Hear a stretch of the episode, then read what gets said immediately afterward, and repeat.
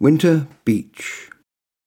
Its bed of soil, sand stripped, the sea has retreated almost to an horizon blurred by bitter winds and lowering clouds.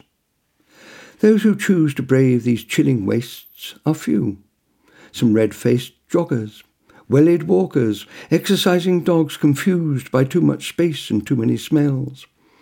Mostly, though, it is the shellfish gatherers, specks now in the distant shallows, clutching their buckets, rakes, and trowels.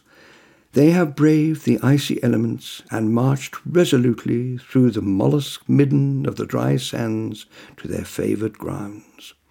A free meal, be it razor clams, mussels, or cockles, a bivalve bonanza lies out there for the taking, and will be harvested for the freshest of fish suppers.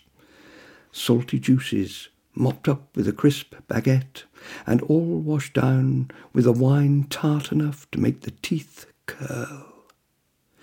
Yet further out, the kite surface, their jazzy colours alien to this grey world and veiled by spray, buck and bounce their rubber-clad forms in an ecstasy of wet-suited abandonment.